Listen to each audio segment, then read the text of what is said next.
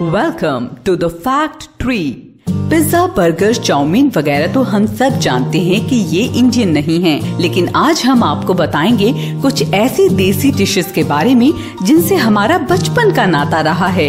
इन dishes को हम Indian समझकर खाते आए हैं। बट एक्चुअली ये कुछ ऐसी देसी डिशेस हैं जो बेसिकली इंडियन नहीं है। यानी कि इनका ओरिजिन इंडिया में नहीं हुआ। एंड आई एम श्योर जब आप भी इनके बारे में सुनेंगे तो आपको भी यकीन नहीं होगा।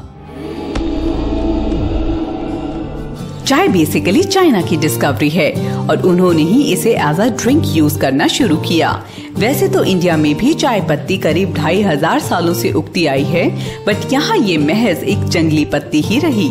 लेकिन जब इंडिया में अंग्रेज़ आए तो उन्होंने चाय पर चाइना की मोनोपली तोड़ने के लिए यहाँ इसकी कमर्शियल प्लांटेशन शुरू कर दी और फिर चाय हो गई इंडिया के हर घर की फेवरेट ड्रिंक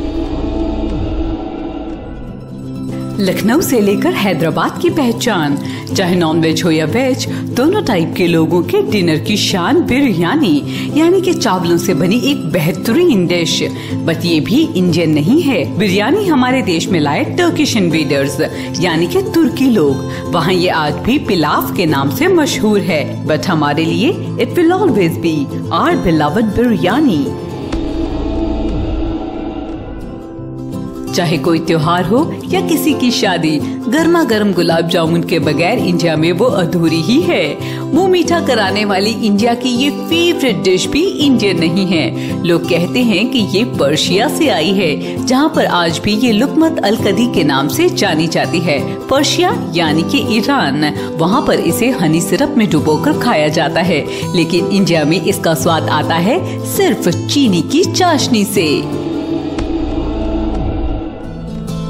ये डिश देखकर मुझे पूरा यकीन है कि आपके मुँह में पानी और आँखों में आँसू दोनों साथ ही आए होंगे। जो दिल्ली की रेडियो पर आपको भर प्लेट खाने को मिलती थी, वो प्यारे राजमा चावल भी इंडियन नहीं है। ये है मैक्सिकन फ़ूड बट इसे बनाने की रेसिपी इंडिया और मैक्सिको में टोटली डिफरेंट है। So nothing can beat Indian rajma chawal.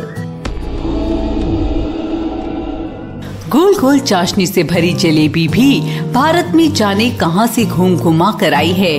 अरब वाले कहते हैं कि जलाबिया हमारी है। पर्शिया, यानी कि ईरान के लोग कहते हैं कि जलेबिया हमारी है। So one thing is sure कि ये जलेबी बड़ी टेढ़ी मेढ़ी है। And definitely it's not Indian samosa Bharat में आया है सेंट्रल एशिया से और इंडिया में इसे लाने का श्रेय जाता है मुगलों को। सेंट्रल एशिया में इसे जाना जाता था सनभूसक के नाम से। सनभूसक में मीट, प्याज, पिस्ता, बादाम वगैरह की स्टफिंग की जाती थी।